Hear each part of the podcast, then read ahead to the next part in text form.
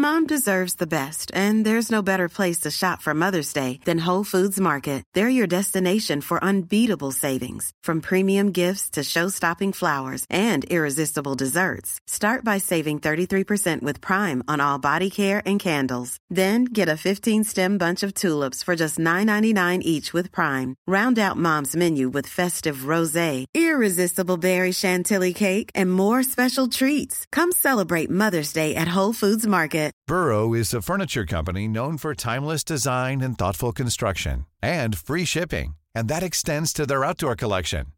Their outdoor furniture is built to withstand the elements, featuring rust-proof stainless steel hardware, weather-ready teak, and quick-dry foam cushions. For Memorial Day, get 15% off your Burrow purchase at burrow.com/acast, and up to 25% off outdoor. That's up to 25% off outdoor furniture at burrow.com/acast. This episode is brought to you by Undeniably Dairy. Dairy farmers are more than farmers. They're climate caretakers. They see water as a precious resource. Most farmers recycle water up to 4 times, from chilling the milk to irrigating their crops. And some even use technology to turn manure into renewable energy. To learn more about what dairy farmers are doing to make their farms more sustainable, visit usdairy.com. Coming up on TMS, lovely lady dumps. Waiter, there's a hair in my ibuprofen. Bang, zoom, buzz. To the moon! Just let Veronica win. He said cunk with a K. How do hockey jerseys work? Because I'd really like to know. Tang-fastic. Check your toilets. I don't like the black-eyed peas. I kind of want to mount the nasty-ass thing. On Bond Road. Down to Zippo. Fecal parody litigation. Foam bat signal with Bill. Jamming the airplane brakes with Bobby, and more on this episode of The Morning Stream. Look, pot marks take the time. Even steel wool can't do the job. But watch Ajax with blue chlorin. Just a soft sponge and pot marks gone fast. Well, that's the quitting fart. See you Monday.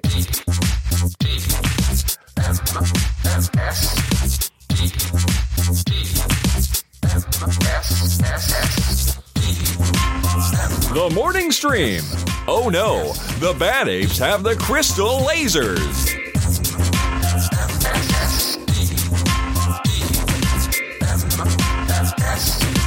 Hello everybody, welcome to TMS. It is The Morning Stream for January 31st, 2023. I'm Scott, and that's Brian. Hi Brian. Correct. Welcome to the final day of January 2023. Oh my gosh, it is. Hey, something, speaking of dates, did you know that I'm going to be insufferable about this? Because at the end of this year, we are going to have a 1-2-3-1-2-3. Oh, look at that. Yeah, no kidding. Yep. All right. Yep. I'm going to be the worst person that ever podcasted in the morning. It's really funny, too, because I was like, wait, 1-2-3. Yep. 1-2-3, but really it's 1-2-3-1-2-3. Correct. Correct. Okay, I got a fashion question just real quick. I noticed. Oh yeah, well, I'm definitely the person to ask about that. I'm wearing this Horde assembled hockey jersey that I got years ago. Right. Yes. And I always forget why I don't wear it on air, but now I remembered. And I'm just wondering if this is if you're supposed to in hockey jerseys, if this is just a built-in feature, or if this is unique to this shirt. But it gives me fake little shoulder pad increase. You look like Savannah Guthrie on the Today Show with those, Scott. I don't like it. It bothers me. I feel. Oh, really? It feels. I don't know. I feel like I'm trying to look bigger than I am or something. Or sure. I don't like it. Well, that's to threaten your predators. Yeah, no, it's. I don't know. I don't really even notice it. But yeah, I guess I know you say it. It's like, yeah, it looks like extra padding. But I think for a hockey jersey, that's completely fine. Yeah. If this was a blazer, I'd say, sure. Well, welcome back to the 90s Remington Steel. Yeah, but, no doubt. Or a little bit of the late, what was that show where they all had the Miami Vice? Designing Women? No, that's even better. I don't want to look like a Designing Woman. That was the worst offense to shoulder pads ever in the history of television was Designing Women. I think you have nailed it there, sir. No offense to fans out there. It was actually a character on the show, just shoulder pads. Yeah, her name was Shoulder Pads. Yeah. Yeah. Sure. Delta Burke's good pal, Shoulder Pads Jr. That's right. Exactly. Hey, check this out. So You know, the great thing about our audience, I'll say, there's many good things about you guys. You're all pretty cool. Yeah. But what I like about you is you hear us say a thing, and then you're very quick to write in and either correct us or educate us or answer a question we may have had or whatever. Just provide a guess as to something. Absolutely. Sure. And we're 100% here to field your guesses and your thoughts. All right?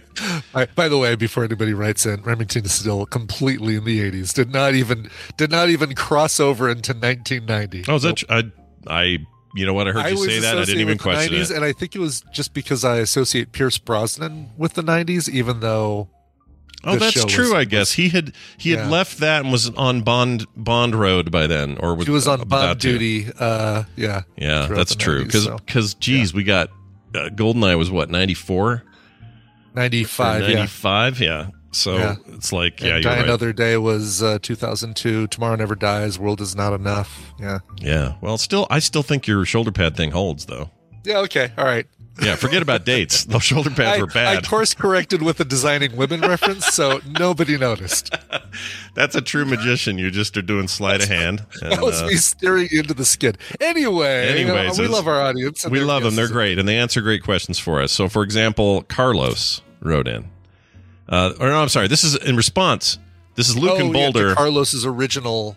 Correct. If you guys remember, I'll read Carlos's again. He said, "Hey, Scott and Brian, what's with the FANG, F-A-N-G, Carlos?" All right, this was the other day. Right. And we were like, we don't know. We tried to suss it out. We don't know.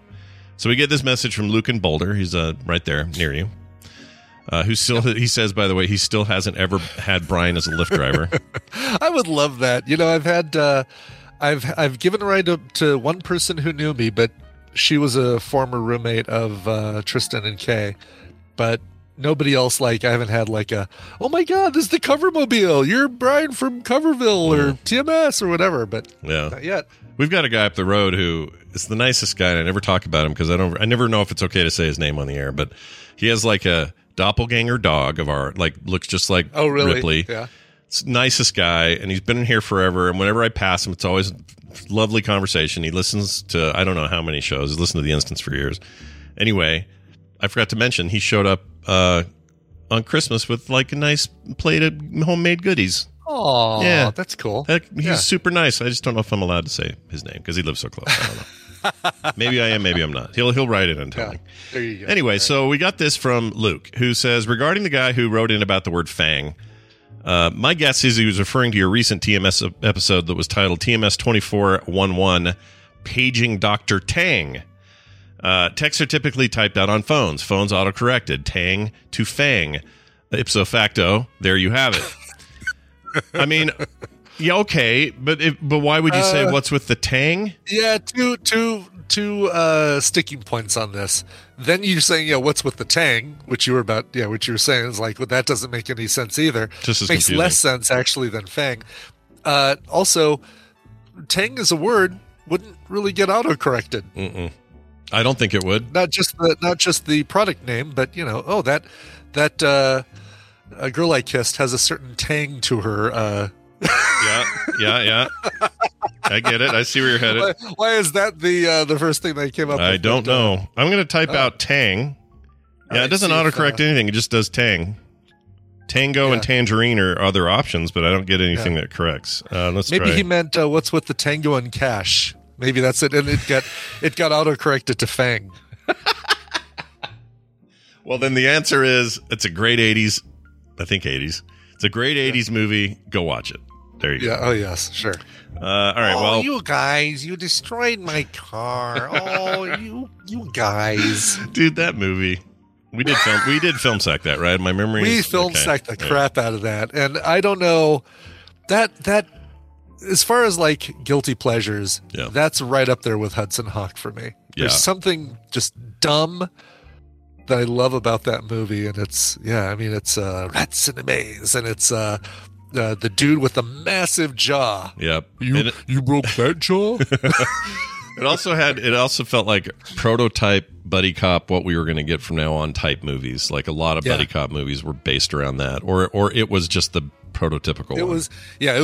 I think it was prototypical. I mean, we'd gotten Lethal Weapon before that and a couple other ones, but still, it cemented that buddy cop formula and took itself way less seriously than say even with all the joking around in Lethal Weapon movies, they took themselves a little seriously sometimes, right? Yeah, yeah. I like Tango and Cash because they're just like, F it, we're blowing everything up, we're having a blast, it's all good, let's go. Tango and Cash, worth your time, everybody, even in 2023. Yep. Okay, now, yes. As I just said, people often write in with helpful information. Sometimes they write or call in with weird things, and I don't know what to make of this call we got, so I'm going to play it. And Brian's first hearing of this, he hasn't been prepared here. Nope. This is good, because I get to hear it fresh. Blind. That's right. I get to hear it blind, basically. Here it is. I got this via our phone number, our voicemail line, 801-471-0462, and this is what he said.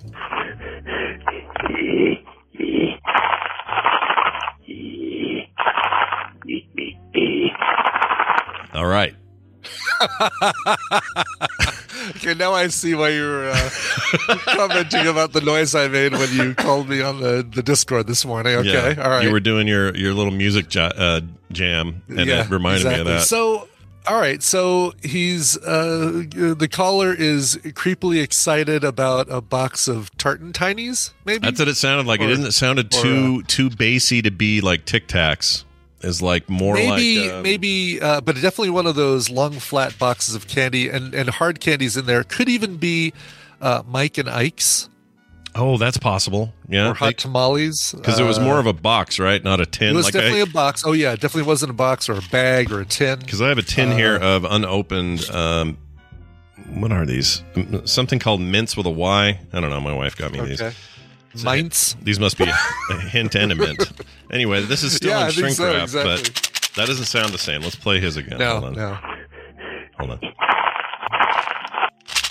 That's close. Could be a tin. So it could be Altoids. Could be. But why? Why grunting and breathing weird and then shaking Altoids at the thing? What's the deal? Let's try the Altoids. Chat says junior mints. Could be junior mints. They're so refreshing. See, there's the Altoids. Oh, that is... Okay, hold on. Do more of that. Yeah, I feel like yours is closer. Yeah, there's a little more bass to it. Let's see. I know, it's hard with a phone call anyway because it's so tinny. Yeah. But, I don't know what... Now, some are suggesting in the chat that was Brian Dunaway, which is not so far-fetched. You know, Brian's known for being a bit of a goofball sometimes, and... He used to call me all the time and leave me weird voicemails, but he usually said who he was or didn't change his voice or tried to hide it. Let's see if I have one of those old things, and we'll compare it here. Okay, here's where he called me and said stuff. This is back to see. This is 2014. Brian Dunaway. Here we go. All right. Mike Monday Monkman is level 20. Scott Johnson. Okay. Don't know what that was. And then there was this one. This is Brian. Just calling you. Brian Dunaway. You remember me, right? All right, bye. Oh, wait. Said something else. I forgot. Hey! Oh, okay. And then this one. You know what I call that cheating. No, that's not it. Okay, well, I have another one somewhere where he's even weirder. But the point is, he always announces himself. Yeah, he doesn't... he doesn't disguise his voice or just fail to announce who he is.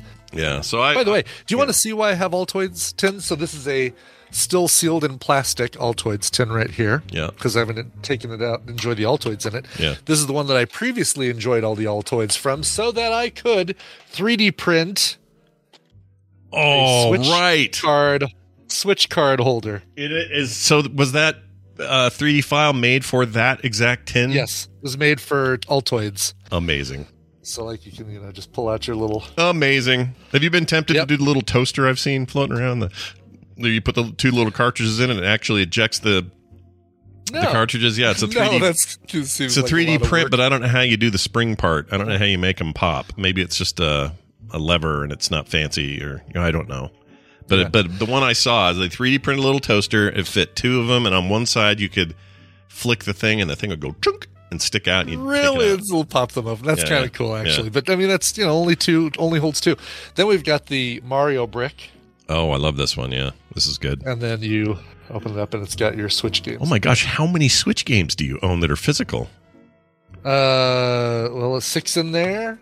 Oh my, you have more Switch games than I do. Well, I guess I have a lot of digital. You have a lot of digital. Physical, 7 in here and probably like 3 or 4 still in the box. Oh my lord. How many of those games have you finished? Most of them, actually. Really? Switch games are easy for me to finish because I can do those like sitting on the couch while Tina's watching some show or while we're watching some show. I can actually finish. I do that. I mean, if it's, you know, Astroneer is one of them. And, oh no, Astroneer is digital, but I'll never finish that because they keep adding new stuff to it. There's a whole new thing now with Astroneer. So oh, yeah, like, I heard about that. I wanted to ask you if you tried it, and I kept forgetting to ask. I have not. I've gotten back into Astroneer, but because I bought it on Steam so that I could play it on the Steam Deck instead of the Switch, way better control system with way better control system with keyboard and mouse, honestly. But so I'm back in on Steam, and I had to start over with new planets, so I'm only on the 4th planet, collecting all the stuff so I can... It's awesome. Let's see. It's on sale right now, too. They must be... Oh, it's this Awakening update. Yeah, yeah. Let's see. What did they add here? I'm trying to... You're making me want to play. Whole new quest line and all that stuff. I might have to play. I think you will, yeah, because I think you told me that you got off the 1st planet and then... you start playing something else. Yeah, I just got busy. I've had that game since early access, so it's just always sort of been there. Way, way longer than I have. Yeah, but you're way further than I ever got. But I love that game. Technically, I finished the game to the point that it was released when I finished it. But now they've added 2 extra things. I've never built a rail system on any of my planets. They added that after I finished, and then there's this new thing where there's like a whole new being that you're helping helping with stuff in your planets. I like beings. Stuff. Beings are cool.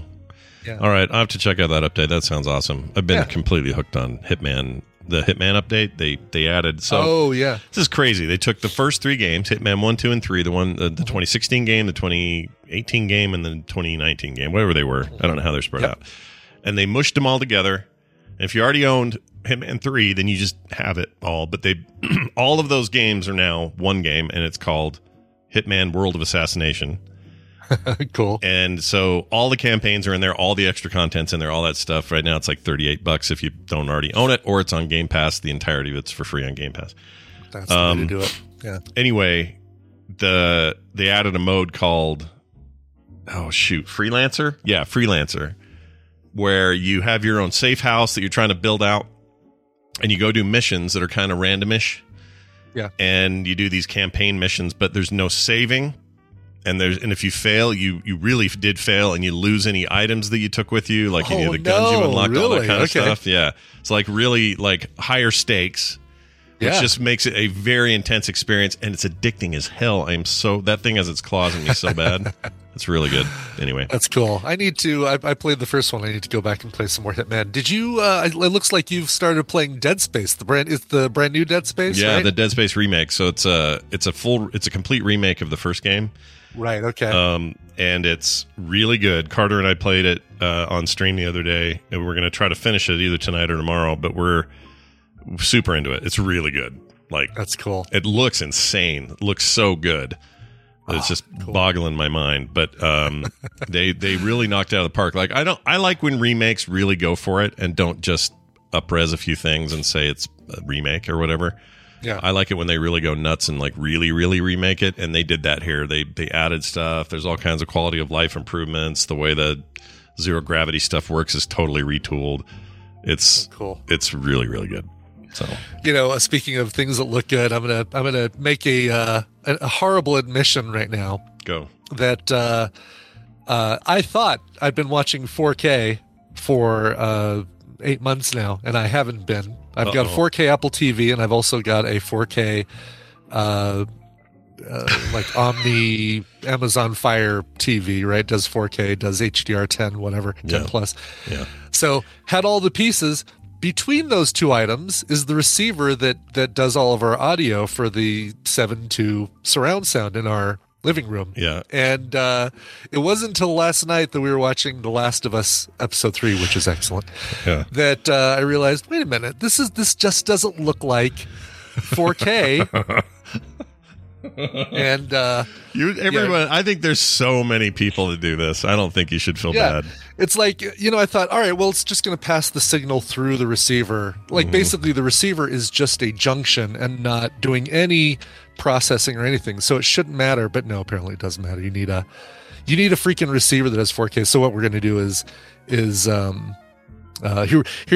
some fun technical talk for all you people out there. Gonna totally rewire things. I don't have to replace the receiver, thank God, because I don't want to spend $300 on a new receiver. No. But no, we're gonna have the. It just means more wiring through the walls.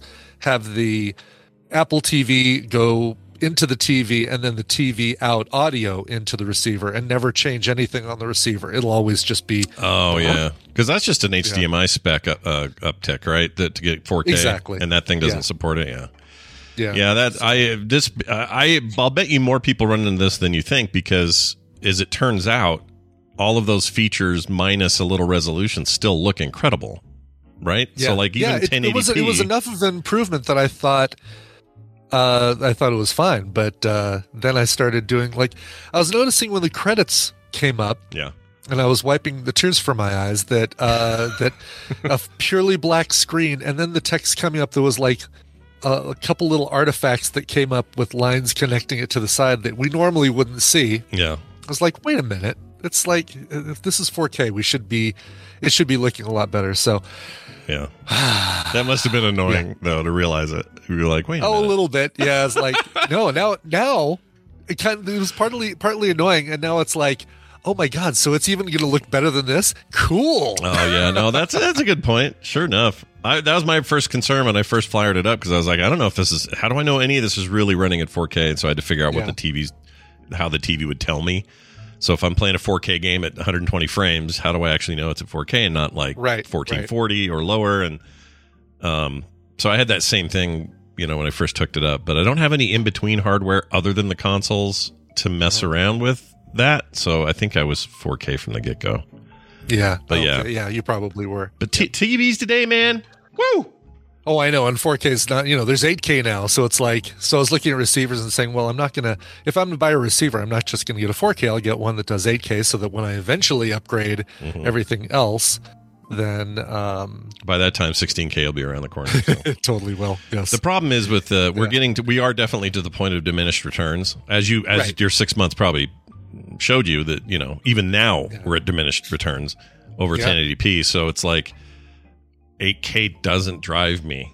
I'm not like unless, you're not going to say, ooh, it's going to look more realer if I get a an like, 8K TV. At some point, my eyes aren't going to be able to tell the difference. The content being produced isn't going to take advantage. Like, there's all that stuff. But at some point, like, it's like when someone tells you this thing supports 184 million colors. Right, yeah, the human eye can recognize 64,000. What are you doing? Exactly. Yeah. Anyway, I can only recognize 256. I'm you know, you're VGA. You're VGA, Brian. I'm VGA. Scott is my problem. He's VGA Ibbot. We called him back in the day. Right.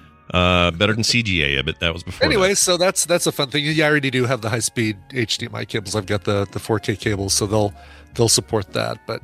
Yeah, no, it's that's funny. So this afternoon, probably be a little bit of rewiring, and then we'll watch Tar. Probably not tonight, trivia tonight, but tomorrow night we'll watch Tar in the highest 4K resolution that my devices will support, and Kate Blanchett will just look amazing. Yeah, you know what you should do? You should watch Tar and then Birdman with Michael Keaton, and the reason you do that is that way you can say, I watched Tar and Feather. Wow. Very good. Do you see what I did there? Did you see? Oh, how droll. Very droll. All right, moving on. Let's get to some quality journalistic pressure here on the show. So enjoy this. In the News is sponsored by... You'll find quality in our corner. It's time for the news, and it's brought to you by... The truth that there should never be a long, dark hair in your bottle of ibuprofen. Oh, yeah, that's true. So two things. Sure. Oh, that reminds me. So two pharmaceutical things. One...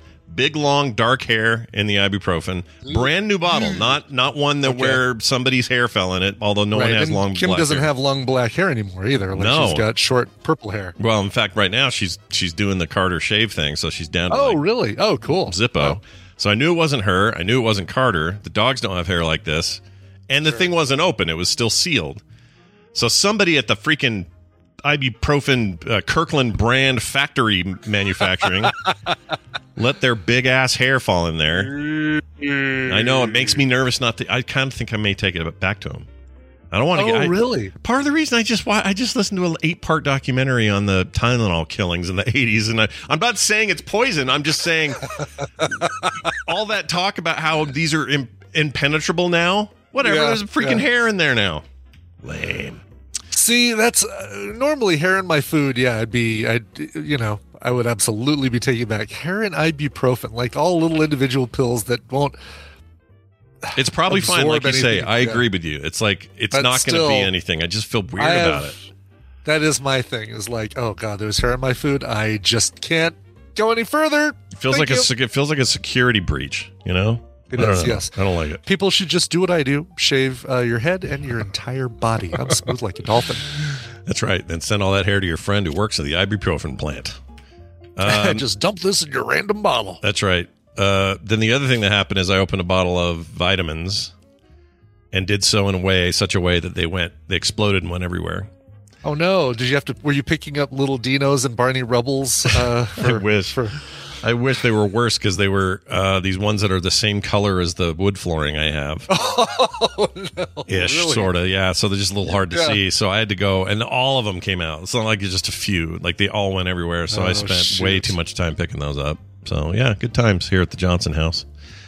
All right, let's get to the news. Here is a story for you. Buzz Aldrin, what was on the moon once, known for punching...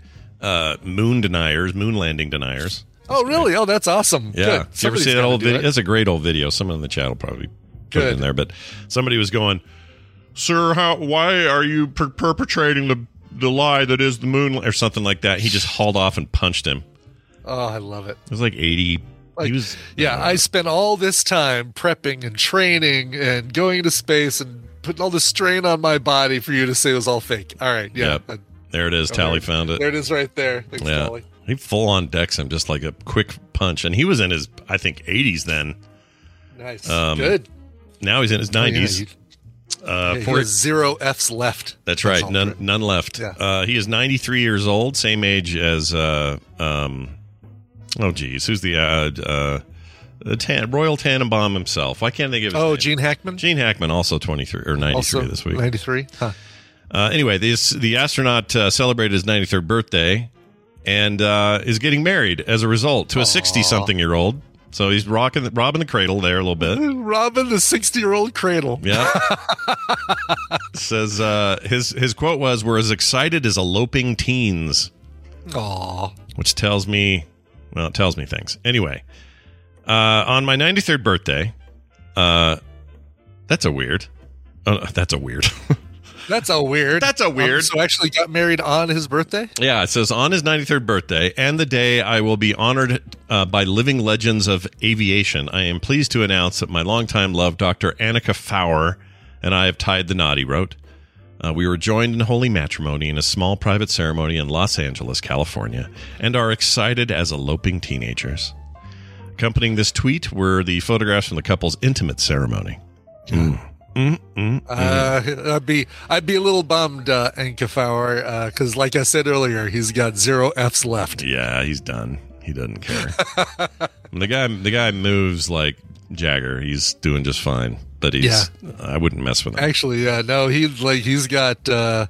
He does give off a not crazy old man, but like a hair trigger. Oh yeah, no. Like you don't F with him. Yeah, basically. He's a proud man. Yes. Don't mess with him. Here's that video chat if you haven't pulled it up yourselves. Here he is and he's talking to this guy and then he goes hauls off. Wham, right there in the beak. Wow. Yep, then walked away. I mean, look. I would be tempted to, I mean, especially at that age, like F you, dude. Yeah, oh yeah. Heck yeah. Oh, you don't think I went to the moon? Meh. Anyway, what was the point? Oh, so they got married. He got married. He got she wore a bridal gown adorned with rhinestones. Aww. Yeah, little Dolly Parton Sylvester Stallone business going on there. So she got married to a dress that definitely should not be singing. Mm-hmm. Oh yeah, it is, yeah, 100%. Yeah. Oh my gosh, dude! We had this question for trivia last week, and we guessed Buzz Aldrin because you and I hadn't done this news story yet, but we did get it right. Oh, was that the question? Was who got? Yeah, it was who? Which? What astronaut just announced their marriage to a woman 30 years their junior? Oh, nice job! Because he's like the last one. There are no other Buzz Aldrin era astronauts. No, I don't think. Right? I guess not. Right? All of the people from the Apollo 11 crowd, especially. I mean, what is he? Yeah, 93. So there's no... Yeah, he's got to be one of the only ones, if not the only one left. Yeah, OG. Yeah. He's the OG. The OG. Don't mess with him. Here's a... Oh, stay in space for a minute. Okay. All right, good. I didn't mean for these... I was there, so I'll stay. Oh, okay, good. Earth's inner core may have started spinning the other direction. Oh, boy. Uh-huh. Yeah, check your toilets. To throw back to another... dumb topic we talked about. Coriolis effect, everybody. Coriolis effect. According to a new study, Earth's inner core, a hot iron ball the size of Pluto, has stopped spinning in the same direction as the rest of the planet and might even be rotating the other way, according to some research suggested on Monday. I hope I'm not... Hillary Swank says she can fix it, by the way. Oh, thank the Lord. She's got this. That'd be great. That, or can we get... with the original Superman back, he can fly around the world the other way. Oh, sure, yeah, Reeve. Yeah, Christopher Reeves, he could do it. And Bobby, if we're usurping your story today, I apologize. I don't know if we are or not. Oh. Anyway. I just heard him fly over me going, damn it! Damn it! Says exactly how the inner core rotates has been a matter of debate between scientists, and the latest research is expected to prove controversial. By the way, this is roughly 3,100 miles below the Earth's surface, the planet within the planet. It's just like a little metal... That's really wild. Not little, but Pluto-sized ball in there. Yeah, that it's like, you know, not connected with anything but magma. Yeah, magma. Part of the reason it's controversial is because we have limited ways of measuring it. So here's what they say. What little we know about the inner core comes from the measuring of tiny differences in seismic waves created by earthquakes and sometimes explosions that you could call nuclear. That's how big they are as they pass through the middle of the Earth. Seeking to track the inner core's movements, new research published by the journal Nature Geoscience analyzed seismic waves and from repeating earthquakes over the last 6 decades. Wow. According to the study's author, this is from Zhendong Song and Yi Yang of China's Peking University.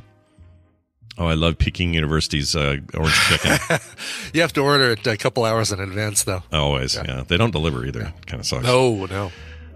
They found that the inner core's rotation came to a near halt around 2009, and then it turned in an opposite direction. Wow. Yep. That's pretty crazy. So now the core is spinning in its grave, basically. Yep. And now the science community around this stuff is scrambling to try to confirm that, you know, back it up and then talk about it and debate it and all that. I love this kind of stuff. I just finished. I do too. Yeah. It'd probably be my recommendal, so maybe I shouldn't bring it up. Oh. Well, you know what? I'll just do it because I have another thing I can recommend. Okay. I watched Our Universe. I talked about this a bit with already, but with... Morgan Freeman doing the thing.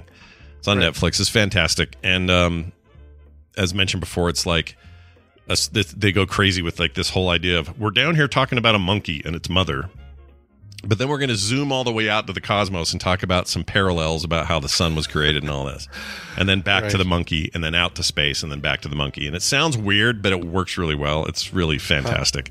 Anyway, I've had this stuff on my mind. They'd have a heyday on that show about our inner core moving the other way, you know? Oh, for sure, yeah. I mean, I imagine there will be a documentary series about this, you know, kind of explaining what's going on. Although, you know, it seems like there would have been one with the core coming to a halt around 2009. Yeah, you'd think, right? Yeah. I guess they didn't know it until they looked at these measurements now, but what if that was... Well, if it was catastrophic, we'd know it. We'd all be dead or whatever, but... Yeah. I'm trying to think what happened in 2009 that would have... I was just going to say, like, we almost need a Twitter joke train of, like, what happened in 2009 that caused the core to just stop? Avatar in 3D. Star Trek. Oh, I know. Spock messing around with red matter in Star Trek. Oh, that was that one. Oh, mm-hmm. Gosh. Okay. There's your problem. No, Obama had already been in a year. He doesn't count.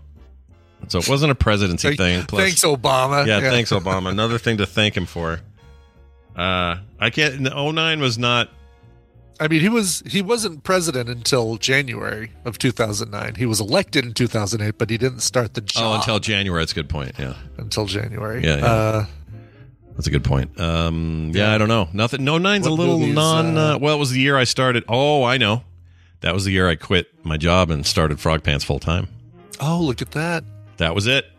There you go. See, there it is right there. That was, and it was also the first Nerdtacular Brian went to. Oh! Was it really? Yeah. Wait, 2009 was? Oh, yeah, wow. Star Trek, I think, right? Isn't that the first theater one you came to? Pretty sure it was, because 08. Batman, were you there in 08? Okay. I was there at Dark Knight, yeah. Never mind. That wasn't it then. I was not there for Spider-Man 3. Yeah, that was 07. Yeah. No, wait. Yeah, it was 07. We tried to do... What a weird year. We tried to do Transformers that year. Yeah. But we missed the dates on it. So we were like, what's coming up? Oh, Spider-Man 3. That last one was awesome. This will be a no-brainer. It could only get better from 2 because 2 was so good. And now we've got 11 villains in this one. Yeah. How can they go wrong? I have a list of how they went wrong. Right. The Black Eyed Peas, they're in the news. You like music, Brian? You're into music. I'm into music, but that does not have any connection to the Black Eyed Peas. Well, that's a shame. There's something coming up tomorrow night that is they're doing all the Schoolhouse Rock songs live. Around about live, but like it's going to be a an ABC special where they have new people sing them. Like Jason Biggs is doing "I'm Just a Bill." Dressed up as a Bill. Jason Biggs and the Black Eyed Peas are going to do something. And, who's Jason Biggs, the actor that was in Saving Silverman? Jason Biggs, the actor that was in American Pie, that was in a pie. That's weird. Okay, I didn't know he sang. Is that a thing we should know? I mean, it's the "I'm Just a Bill" song. Very little singing is required for that sort of thing. That's a weird one, though. Yeah, but I don't know why that's so funny to me. But it's so weird. Like Femster, what's her first name? Fortune Femster is going to be unpacking adjectives. It's a weird. I want to say the Black Eyed Peas are doing verb. That's what's happening, but I'm not sure. I thought I remember saying that, but it's like I kind of want to watch this, but I kind of feel like it's going to be a train wreck. And I expect bigger names than Jason Biggs and the Black Eyed Peas. And the Black Eyed and 2/3 or 3/4 of the Black Eyed Peas. I didn't see no mention of Fergie. This is really just going to be Apty-Ap and Taboo getting together to sing verb. That's what's happening. Well, every time she turns around, men look her up and down. How's it go? I forget. I don't know. That's the only Fergie thing. Why do you come every time you come around my London Bridge? My fairy lady humps. No, that's not it. That's something like way to combine two horrible songs into one Voltron terrible song. Yep. Well, you got to fight the big moth or whatever creature, so we got to come together. Well, speaking of my humps, the song ripped off by Pooping Unicorn Toy, according to a lawsuit. So there's this Pooping Unicorn Toy that stole the My Humps tune. Really? And now they're suing. That's the state of things for the Black Eyed Peas. Oh, yeah, this is the one that you put on a toilet and it actually drops a poop in the toilet, like a little... I think so. Oh, I want this thing, but it's... Yeah. I kind of want one, too. They're expensive, though. $100 to $300? Jeez. No kidding. Jeez. Anyway, so it says this. If the toy tweaks the lyrics of a popular song, is it simply exploiting the market for that song without contributing anything to the cultural discourse? That is the big question they'll have to answer sooner or later with the submitted legal stuff to the federal judge of the Southern District of New York after BMG Rights Management filed a lawsuit on Thursday. BGM. That's kind of funny. Well, even BMG. Yeah, BMG. Where you going, yo? I got to do a BMG. That's how you say it. My unicorn's got to do a BMG. That's right. Let's see. The manufacturer of Poopsie Slime surprise collectible toy. Poopsie Slime. Yeah. Poopsie Slime. Surprise is the part I don't like. Anyway, It's a brand of slime-pooping unicorn that currently retails for up to $300 on Amazon. In addition to pooping slime, the toy also dances to a song called My Poops. Whenever its heart-shaped belly button is pressed, the manufacturer, MGA Entertainment, has also produced an animation video in which the unicorns dance to the same song. According to the record label's lawyers, they are alleging that My Poops infringes on the Black Eyed Peas Surprise 2005 single hit. I love the surprise hit part. Surprise is a great word. Yeah. My Humps, 75% of those publishing rights belong to BMG thanks to a corporate acquisition. Anyway, the suit claims and a review of the song's genius annotation confirms that the two compositions bear a strong resemblance. My guess is they settle and they pull it.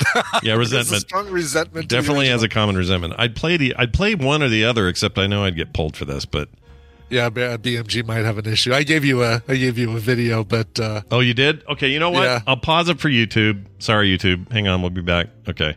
So it's paused for YouTube. Yeah, you know what? It should be protected or parody. You're totally right, the Durag. Oh, it should be. It absolutely should be. But freaking. Oh, you mean for the lawsuit? Yeah, I agree. For the lawsuit. Yeah. Yeah, I agree. It should be. But they're making money from it. That's where things get weird. Oh, sure. But you could argue a lot of parody makes money. I mean, Weird Al Yankovic made money. Yeah. And me butchering their songs. That's parody. And, right, and exactly. We have Patreon. Like I don't know where the line is. Anyway, here's some of it. Why isn't it playing? Yeah. Okay, we're out. All right, so it's Poopsie Slime Surprise. My poops, my poops, my poops. What you gonna do with all that poop? All that poop? Yeah. Woo. They 100% stole it, or at the very least, are doing a parody of it. But Drenched Wildfire is absolutely correct in that it should have been Lovely Lady Dumps. Yeah, Lovely Lady Dumps. My dumps, my dumps, my lovely lady unicorn dumps. That's amazing. 100% should hire you. You should work for the marketing company or whoever makes this dumb thing. What you gonna do with all that dung? All that dung coming out of my bung. My bung. B-U-N-G. It's my favorite. Yes. It's my favorite. Finally, here's a story I really like. It's a nice, sweet thing. All right. Oh, good, because we need it after this. Back to space, it looks like. Yeah, we're back. I did not mean to do this, but back to space. Mars craters and cracks create an adorable image of a teddy bear. They got some imagery here, and you won't believe how cool this is. Look at this link here. It's the biggest hidden Mickey ever. Yeah, yeah. Now, normally, someone will, back. Oh, look at that! I know, that it's super adorable. Here's the thing, obviously, stuff makes we're built to recognize patterns, and so there's that old face on Mars that looked like a head, but now that we have higher resolution shots of it, all those conspiracy theories got dashed because it's nothing like what we thought it looked like. But this straight up looks like a little bear. It does. Looks like, I mean, especially the snout, right? I mean, the two dots for the eyes kind of relatively perfectly placed. Yeah. But needs ears though. Yeah. Got to put your ears. It does on your need back. Ears. Yeah. Yeah. What kind of bear has no ears? Come on now. This is ridiculous. Yeah. Anyway, I love it. Wow. It's one of my favorite stories of the year. I think it's a god awful small affair. Is what it is. 1.2 miles wide that space, by the way, and it's hard to say what created like the almost a perfect circle of cracks. You know? Yeah, right. Like that's unusual.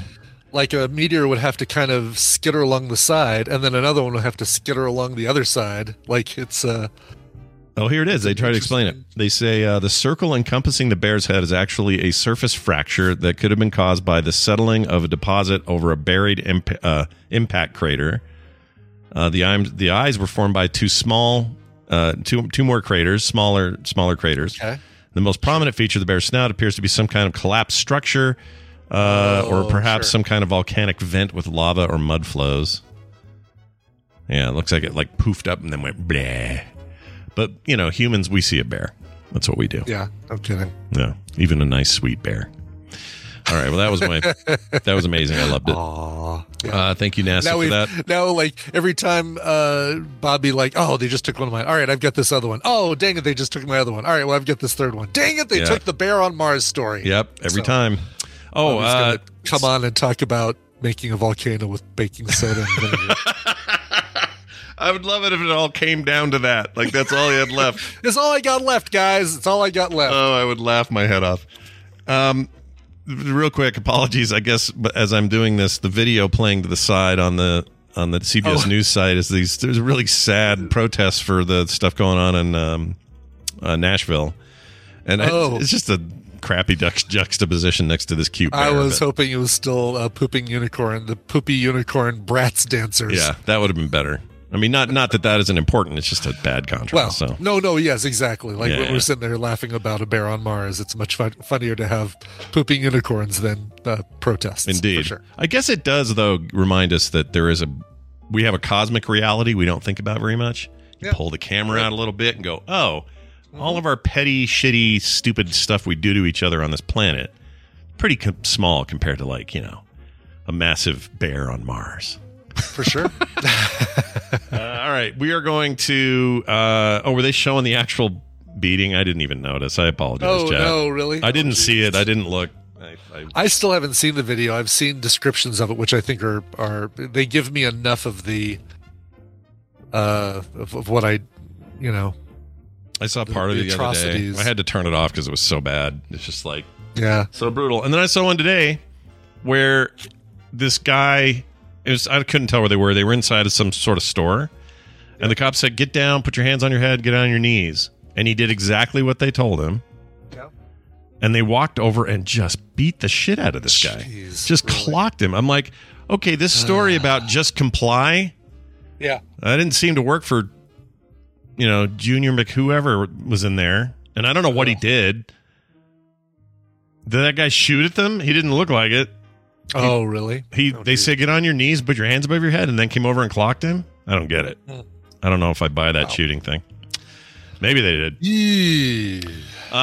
Maybe I don't know the whole story. But the point is, we gotta do better. Let's take a break. When we come back, Bill will be here talking a little bit of the Maker World. Always love that. And then, of course, Bobby, who has no stories left because we usurped him on all topics. Usurped! Usurped! Yep, you have been usurped, but we have not usurped Brian on his song selection, so tell us what you picked. I have picked, listen, we've talked about bedroom pop, we've talked about shoegaze pop, we've talked about, obviously, J-pop, K-pop, all those other letter pops. What we haven't talked about yet is outlaw pop, and you might be thinking, well, we just talked about Pez Outlaws, and that's the same thing. Well, no, it's not. It has nothing to do with that, and why did you even bring that up, Brian? But I'm going to tell you about a new artist named Devora. She's got a brand new EP called God Is Dead. This is the title track from that. This is outlaw pop. It's kind of got a little bit of a, pardon me, Ice Worm, a little bit of a Garbage feel to it. Oh, don't get him too excited, you know. He'll get very excited. It's the, I'm setting him up to you know, to really have anticipation of this because he loves Garbage so much that nothing that I compare that to will ever be as good as Garbage. But it's like if Lana Del Rey replaced Shirley Manson in Garbage, maybe. Oh, man. All right. Anyway, here's the song God Is Dead from Devora.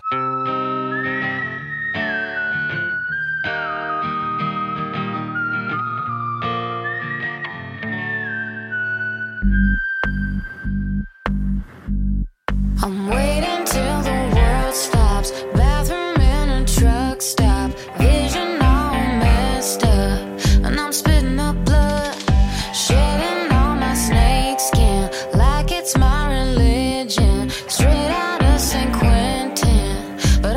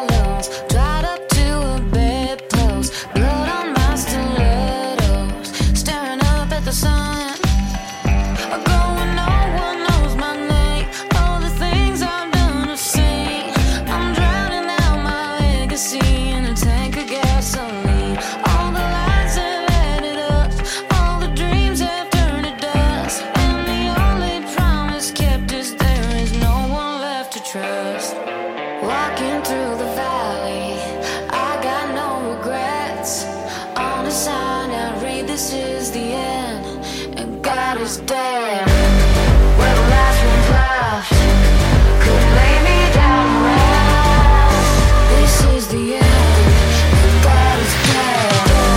Where the last one's left could lay me down to rest. This is the end, and God is dead. This is the end, and God is dead. All the angels sold their halos. No one knows where they go in the middle of the night. All the angels sold their halos. No one knows why they never did put up a fight.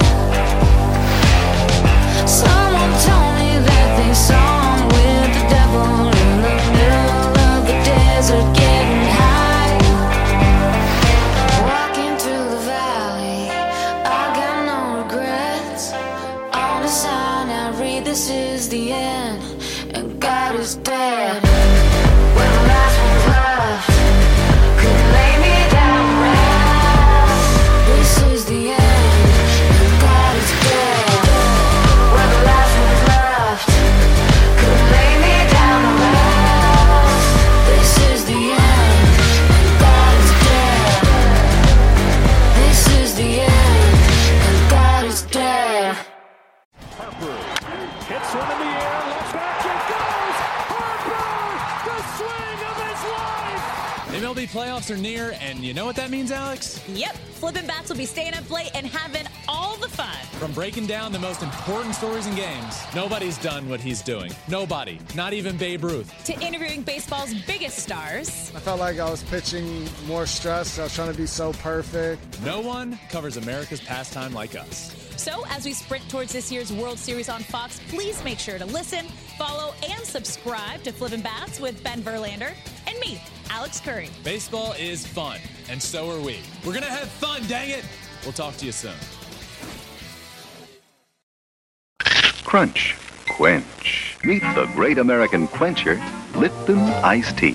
It has more quench because it has more brisk flavor than other iced teas. Why? The Lipton blend and the flow-through tea bag. Are you going to step down or eat dirt?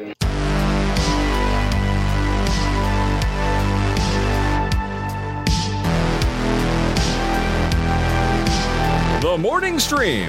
Stop eating my sesame cake.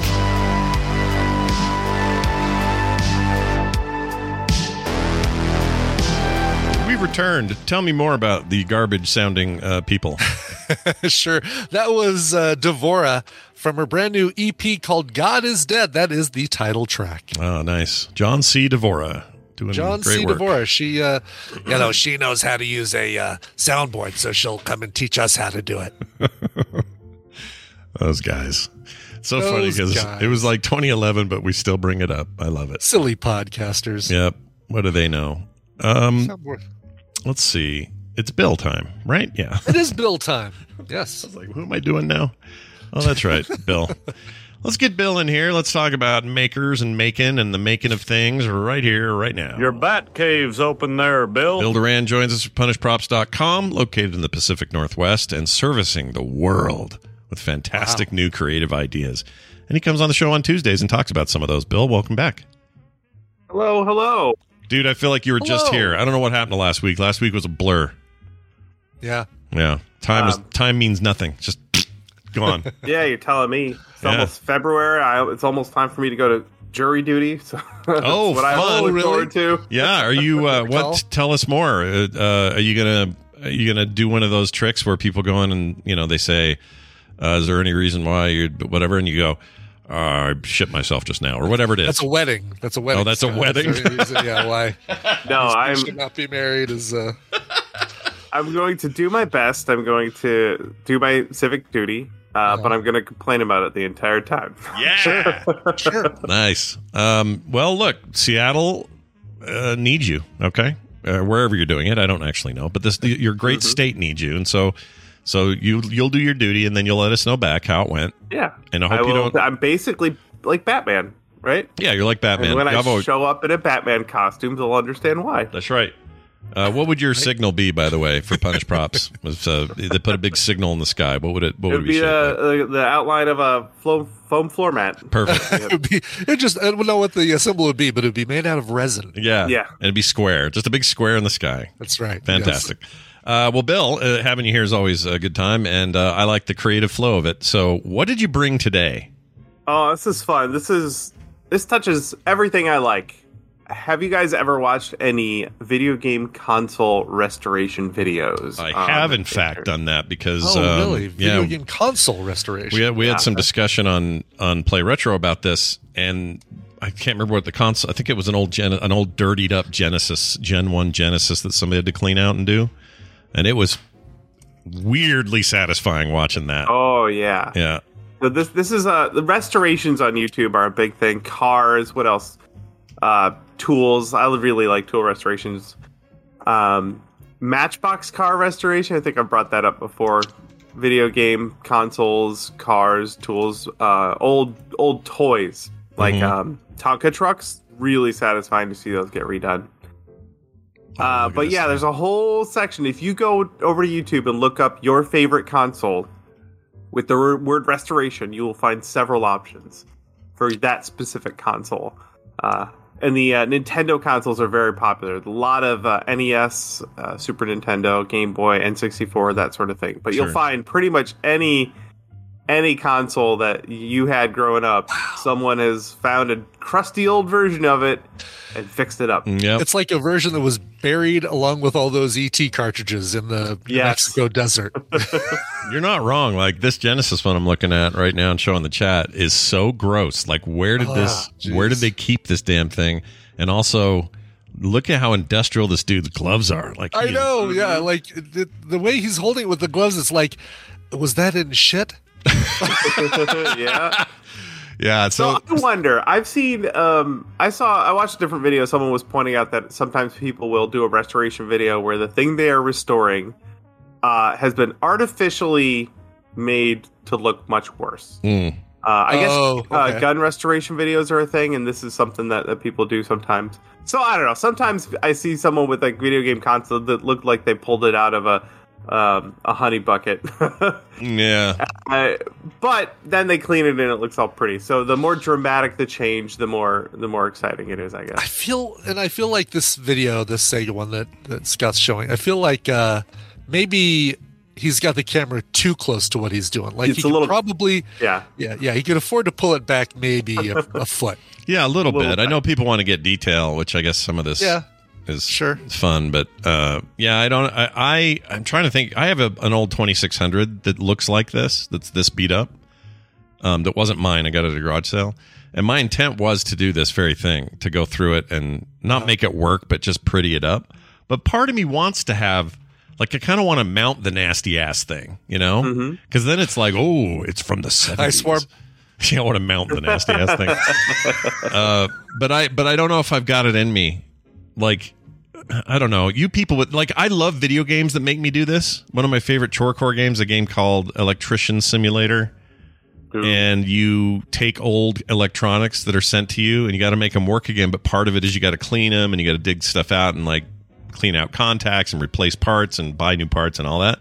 So I've done this process in a very digital way before, but telling me I got to do this with a real physical thing, it just sounds like a headache. Yeah, like, I don't know if I can do it. But Bill could do it because Bill loves it. Bill could do it. Yeah, for sure. When I was reminded that I haven't purchased an old system. We have a couple. Brittany had her old Game Boy that she found at her mom's house. And it didn't need a ton of work, but she did clean it up a little bit and got it working again. Oh, nice. Although... we did once buy a Nerf blaster from a Goodwill that someone decided to load with gummy bears before giving it to the Goodwill. So that was a fun little find, and that was one that we had to clean out. Oh my gosh! Wait, how did they do that? They just filled it full of them, like just it was a child who decided to try and fire gummy bears out of their Nerf blaster, and they didn't come out because they don't come out. Wow, so we found them. That's amazing. If you ever did, if that kid's listening and you ever did find something that will shoot gummy bears, let us know what it was. Oh, yeah, cool. Right. It's very. So that's that could be a part of the experience with these console restorations too. Finding all sorts of fun stuff in them. Watching him actually like clean even the PCB with alcohol and spray and stuff like that. That's crazy. I'm sure you got to use like distilled water, and there's all kinds of tricks to that, right? Yeah, yeah, stuff that won't corrode or denatured alcohol will do it. Yeah. Lots of good stuff. One of the things that's really common, especially with the Nintendo consoles, they were all made out of that injection molded gray ABS plastic, and if they were sitting near a window, they get that yellowing. Yeah. So a lot of the ones you see have a ton of yellowing, and they figured out a way to handle that. So you'll see these guys they'll strip all the electronics out, and they'll put the yellowed plastic in a bucket with, I think, hydrogen peroxide and then UV lights. I believe that's the mixture. It may not be exactly what they do, but you can actually remove that yellowing. It's kind of bananas. Oh, really? Get it back to an almost completely new state. Interesting. So I had a friend. He and I both had NESs, and we'd go to each other's house to play. A couple years into owning them, his was yellow as hell, and mine wasn't. And I thought, well, is it by, I thought it was light or something. His dad was like a chain smoker, and it was freaking cigarette smoke, man. Wow. He had the yellowest, nastiest thing. I bet it might be easier in the long term, but maybe it's easier to clean that or fix that than it would be light, light damage or whatever. But it was, when he told me that, I was like, well, I'm not playing at your house. And I knew he smoked. You could smell it over there. Yeah. But I don't want to get some secondhand hit on your disgusting yellow NES. No. Yeah, it's gross. It's freaking gross. Anyway. I'm looking at NES one now. Boy, they do get ugly when they're dirty. Yeah, they do. Whew. Yeah, but I mean, again, it makes the transformation even more dramatic. Fun. Yeah, for sure. So one of the other cool things too is there is now a secondary market for replacement parts for these consoles. So if you look up your favorite, let's say Game Boy, specific, like Game Boy Color or whatever. You can find stores that will sell all the parts. Probably enough parts to just build your own. But you can get all the different replacement electronics, the buttons, screens, speakers, all sorts of stuff. So, for example, Brittany's Game Boy had a scratched up screen. And we were able to polish it and it looks okay. But if we wanted to, we could just replace the screen cover or the entire the LCD screen as well. But the screen cover is the thing that was all scratched up. You could just peel the old one off, get a brand new one, stick it right on there. Yeah, also very popular is if you get a Game Boy that's just, not working and you're not trying for accuracy or creating a whole new game, making it back to its original form, people are gutting those, replacing buttons, replacing screen, but using the shell to put like a Raspberry Pi in there and have kind of the ultimate every game's on here sort of little emulation device, which is way more interesting because getting it in working original shape, I'm never going to play it. Like I'm not that interested in that, but I would if it had 4,000 Game Boy games on it. Right. Yeah, we have that Game Boy and we got it all fixed up and we loaded up, Super Mario or Dr. Mario or something like neat, and we put it down and never touch it again. Yep, that's true.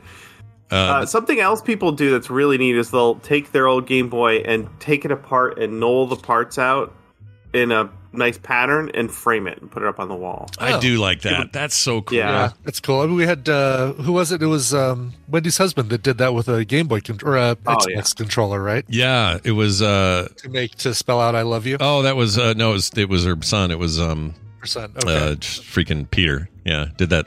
Right. Pull it out and made words, but yeah, like if I could do this, I'm sure I could figure out a way to pay my way there, but it's expensive. But I would love to have every console I ever owned done in that way, like exploded out and then under glass, and then you frame these. Like I've seen that stuff, and I think that is the coolest way to. Because I'm not going to plug them in and play them. The blueprints are great, but man, I'm just trying to figure out how much room it would take to have it exploded out, even sort of at an angle, but still have them separate so that you could kind of look. I mean, you'd have to have each thing like mounted on lucite or something, each layer. Boy, it would be really cool. If you want to see a console that got real yellow, this Dreamcast I'm looking at, good Lord. Oh, yeah. Really? Oh, Sega, what plastic were you using? Because that's terrible. Oh, my gosh. But look at that. I'm telling you that UV light hydrogen peroxide trick they do is able to remove almost all of it. Yeah, it looks... I mean, he's got it back to that. It was never pure white anyway. It was kind of an off-white gray sort of eggshell thing, but I don't know what the original plastic was, but geez, that looked bad. Anyway, I respect this a lot. I don't know if I have the patience, but I respect it. And also, if I was going to do it, I might want to just have it gross and broken out and mounted. There's something about the vintage quality of that I like. Sure. So I don't know. I'm torn on that part. But as always, all this stuff is numerous and available on the fantastic website known as YouTube. And also punishprops.com is as well. So you're going to want to go check that out. Bill, what's our bonus link today? What are we doing? So this is a restoration video. The channel's called Odd Tinkering. They do lots of different restoration type stuff, but they did a Game Boy Color that I thought was pretty great. Oh, this the old jellyfish style 90s see-through deal. Oh, I had one of those, the purple, I believe. Oh, so cool. I had a yellow. No, maybe mine was clear. I don't remember what I used to think this was the bomb, though. That this style design. I don't know why they don't do it today. Transparent. Yeah, I'd buy. Look, I would seriously consider a Series X or a PS5 that did this today, as a second console, because I just love the look of it. What the hell happened to the display on this thing? Why is there a weird circular? Yeah, it looks like somebody just wrote on it or something. Or melted it with a torch or something. Jeez, look at that thing. Yeah, this is the channel I've been showing the other one. So this when I was showing the NES one, same dude. Yeah, good shot, really well too. Uptight shots when you need it.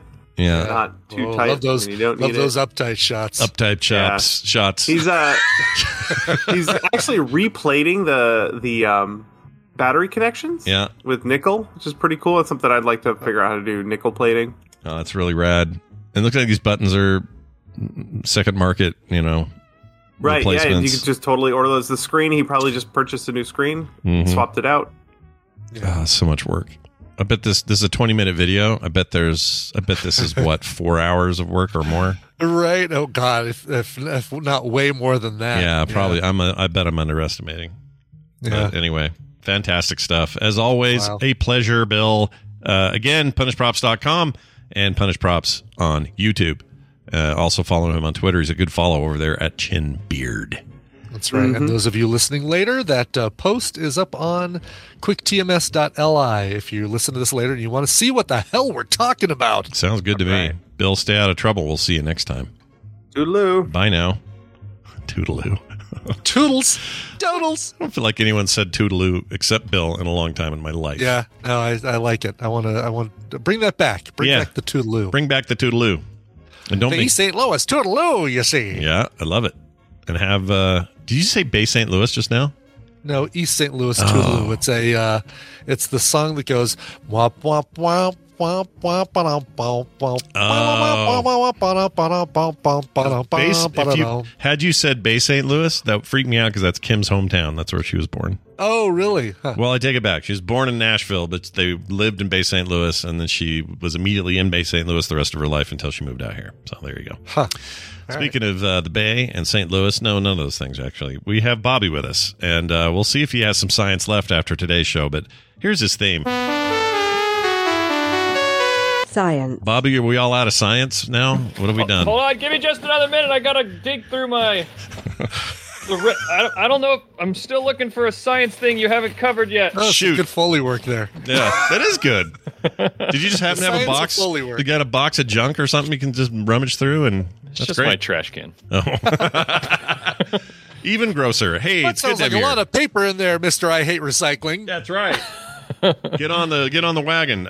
Hey, it's good to have you here. It's Bobby. He does a show called All Around Science, and he talks about science stuff all the time, and we're happy to have him here. He's also tomorrow's co-host because Brian's got a doctor's appointment or a physical therapy appointment. My physical therapy appointment. Yeah, because that was kind of a hey, get it when you can get it. We made a little last minute pivot, and you'll have to deal with Bobby tomorrow. All right, everybody. Cool. Well, Bobby, I'll tell you my recommendals. You have to just act like you watch them and enjoy them as much as I did, and talk floweringly all about them. Yes, floweringly. Sure, I like it. Bobby, what did you bring? I'm sure you have something. Sure. So you told me that. So because I'm going to be on tomorrow morning, I had to get a little bit of work done ahead of time, and then also I didn't fly today, and so I did because it got canceled. I did some practice. I did a practice test because you have to take like a written test for the FAA, you know. Oh, I didn't know that was part of this. That makes sense. Yeah, it's like, you know how you have to do a written test for a driver's license? Sure. It's kind of like the same thing. They even had to do that in Top Gun. They all had written crap they had to do all the time. Top Gun 1 and 2. Yeah, there's a lot of studying you have to do. And so the test took a little bit longer than I thought it was. So I basically didn't have any time this morning to prepare anything. So I thought I'd talk to you about things, interesting things that you didn't know that have to happen when you fly a plane. How about that? Oh, I love it. Cool. That's scientific in a way. Sure. Yeah, it is. There's some aerodynamics that will be involved, I'm sure. Okay. Great.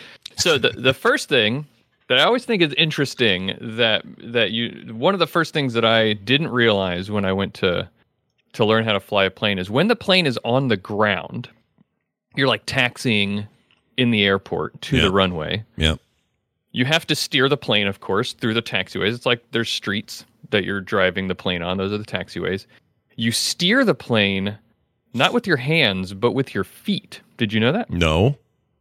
Yeah. Wait a minute. Is that true of all planes, or is this just big commercial planes, or what's the deal? Well, I don't fly a big commercial plane. I fly a Cessna.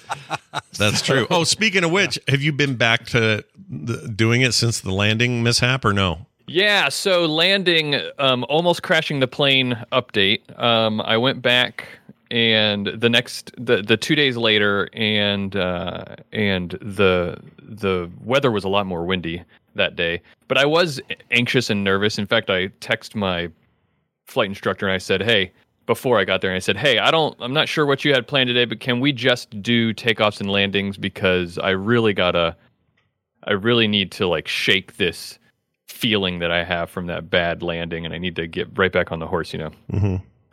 And he said I was fine, and I did great. Oh, I did. Good. I did good. Awesome. Even in the wind, good. Nicely done. Yeah, in the wind, it's even harder to land, and so I did great. And then I got an impromptu short flying lesson a few days after that on Sunday, and it was totally calm, dead air, and I did great then too. I did three landings because that's all we had time for, and in those three landings, he didn't have to touch the controls at all. So I'm progressing steadily, and I'm over that close call. You also had three, I assume, successful takeoffs, because you can't have those landings without takeoffs, right? Yeah, takeoffs are way easier though. Yeah. You don't even mention those. Screw those takeoffs. Yeah. Those are easy. I mean, getting up in the air, piece of cake. Coming down, ooh. Yeah. You always hear, though, the biggest accidents or the place of the most crashes happen during takeoff or landing, though. Isn't that still true? That is 100% true, and the reason is because of stalls. Do you know? So there's another thing I didn't have on my list here, but we could talk about. Do you know what a stall is? Yes. When you go straight, or you go up too fast, too sharp an angle, and you... Oh, I thought it was just with the ladies' room. All they have is stalls. There's no, no urinals. It's what you use in a urinal if you're afraid, in a bathroom if you're afraid to use the urinals. That's right. Yeah, exactly. So, Brian, you're right. So that's one way you can stall. That's probably the most common way you can stall is by pitching the nose up too high, too much, right? But technically, all a stall is when there is not enough lift being generated to keep the plane flying. So, and they say a stall can occur technically at any airspeed, at any pitch angle.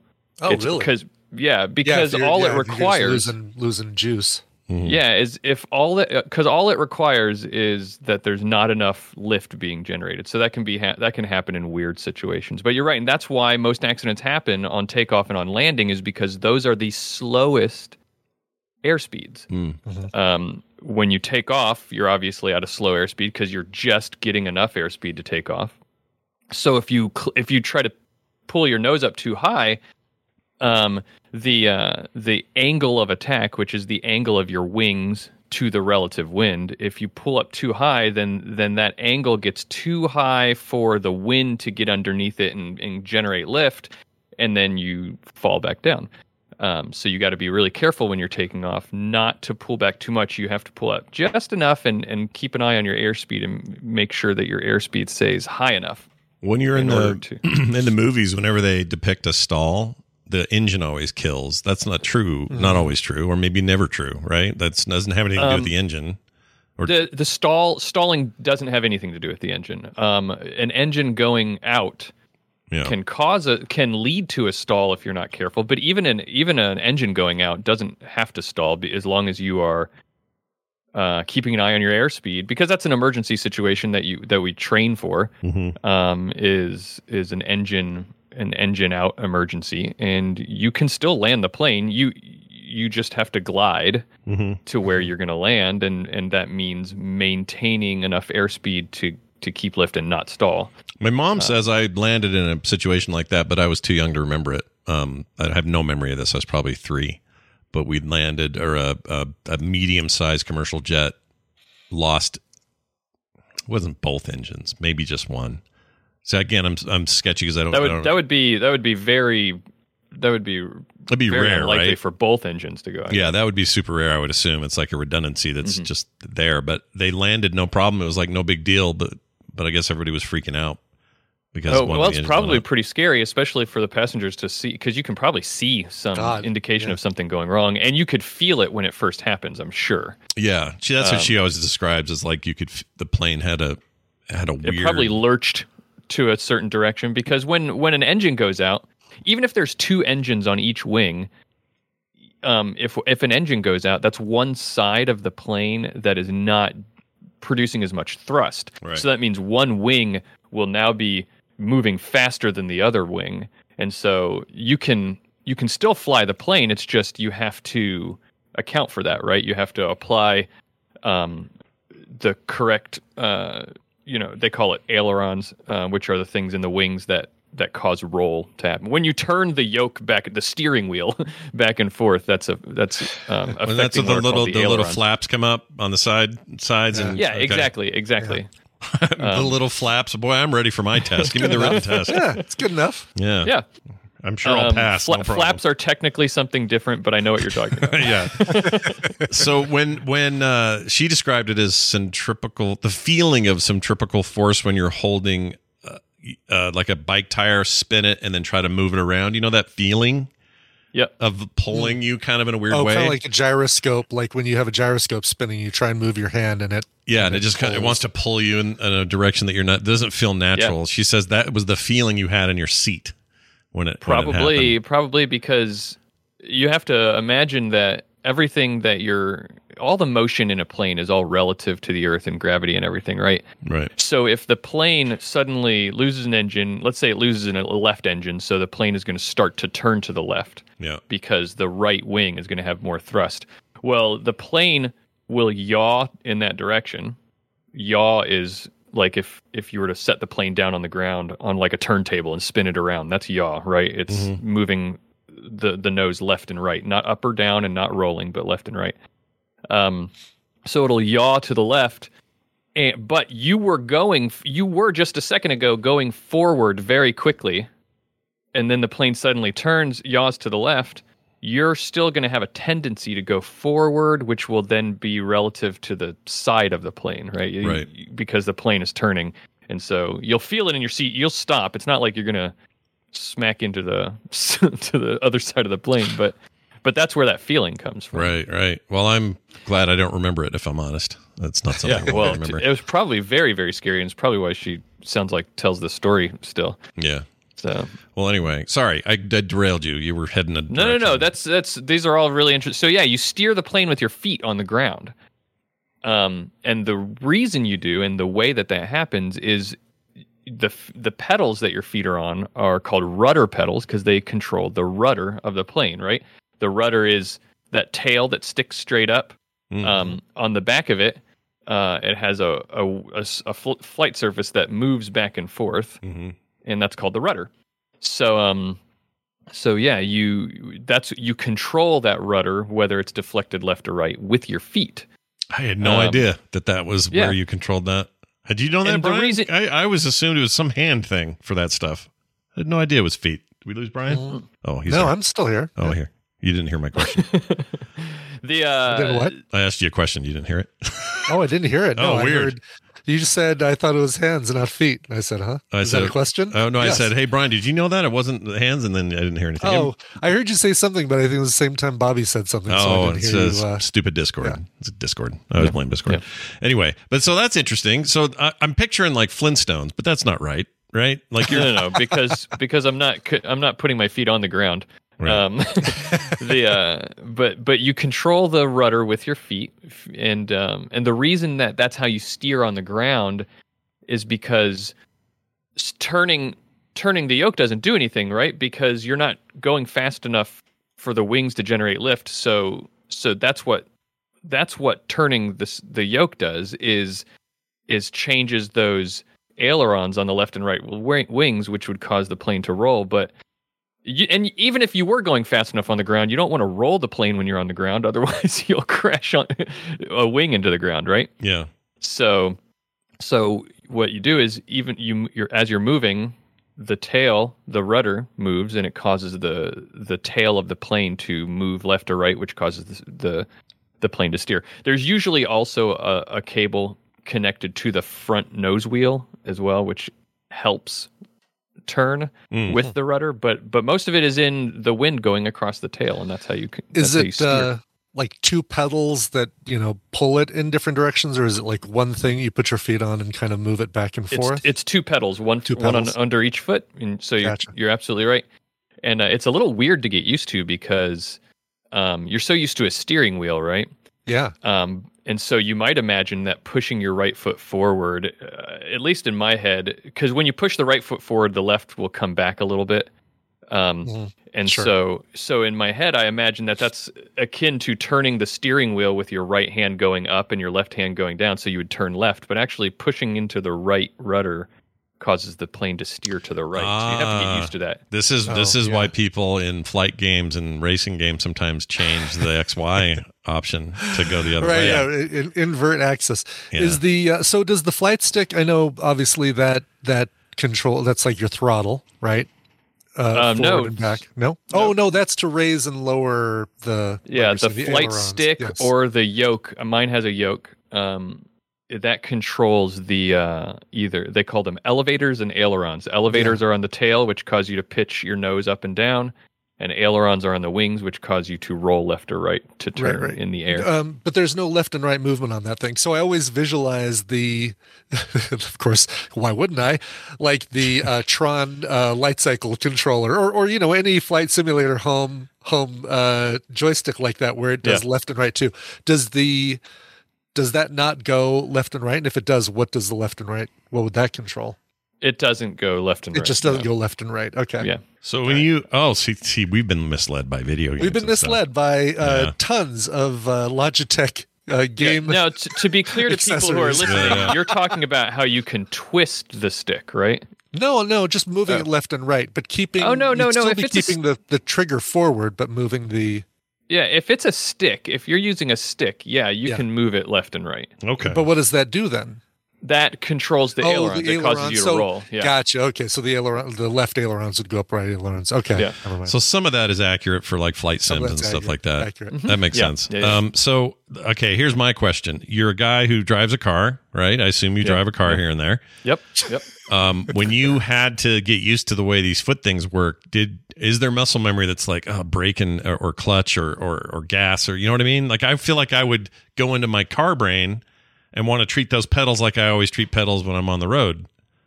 So yes and no. For the brakes, there are actually brakes on the wheels of the plane. So and those are also on the pedals. It's weird. It's extra controls that you have to get used to. Pushing the rudder pedals in your feet forward and backwards causes the rudder to move. But they also have what are called toe brakes. So you push your toe, like you push the pedal down with your toes to apply brakes either on, and you can apply differential braking. So you have left and right brake controls, and you can apply one, the other, or both. Okay. And that can actually aid you with steering on the ground. So when they hit the tarmac there, I always thought it was something automatic kicked in. Like, and I guess it is. You're saying it does, but you can tweak that or control that or maybe augment it. I'm sure there's a lot of automatic stuff happening on airliners. On mine, so the primary way that you slow a plane down once you hit the runway. Yeah, your wheels have touched the ground. You're on the runway. You do not use the brakes because you're just going to burn the brakes, right? Okay, because you're going so fast. The primary way you slow the plane down is what's called aerodynamic braking, which is you slowly, until it comes all the way back into your lap, you pull the yoke all the way back. Because that causes the elevators on the tail, which are they deflect and come down, basically generating more air resistance, and it's like an air brake. You can think of it.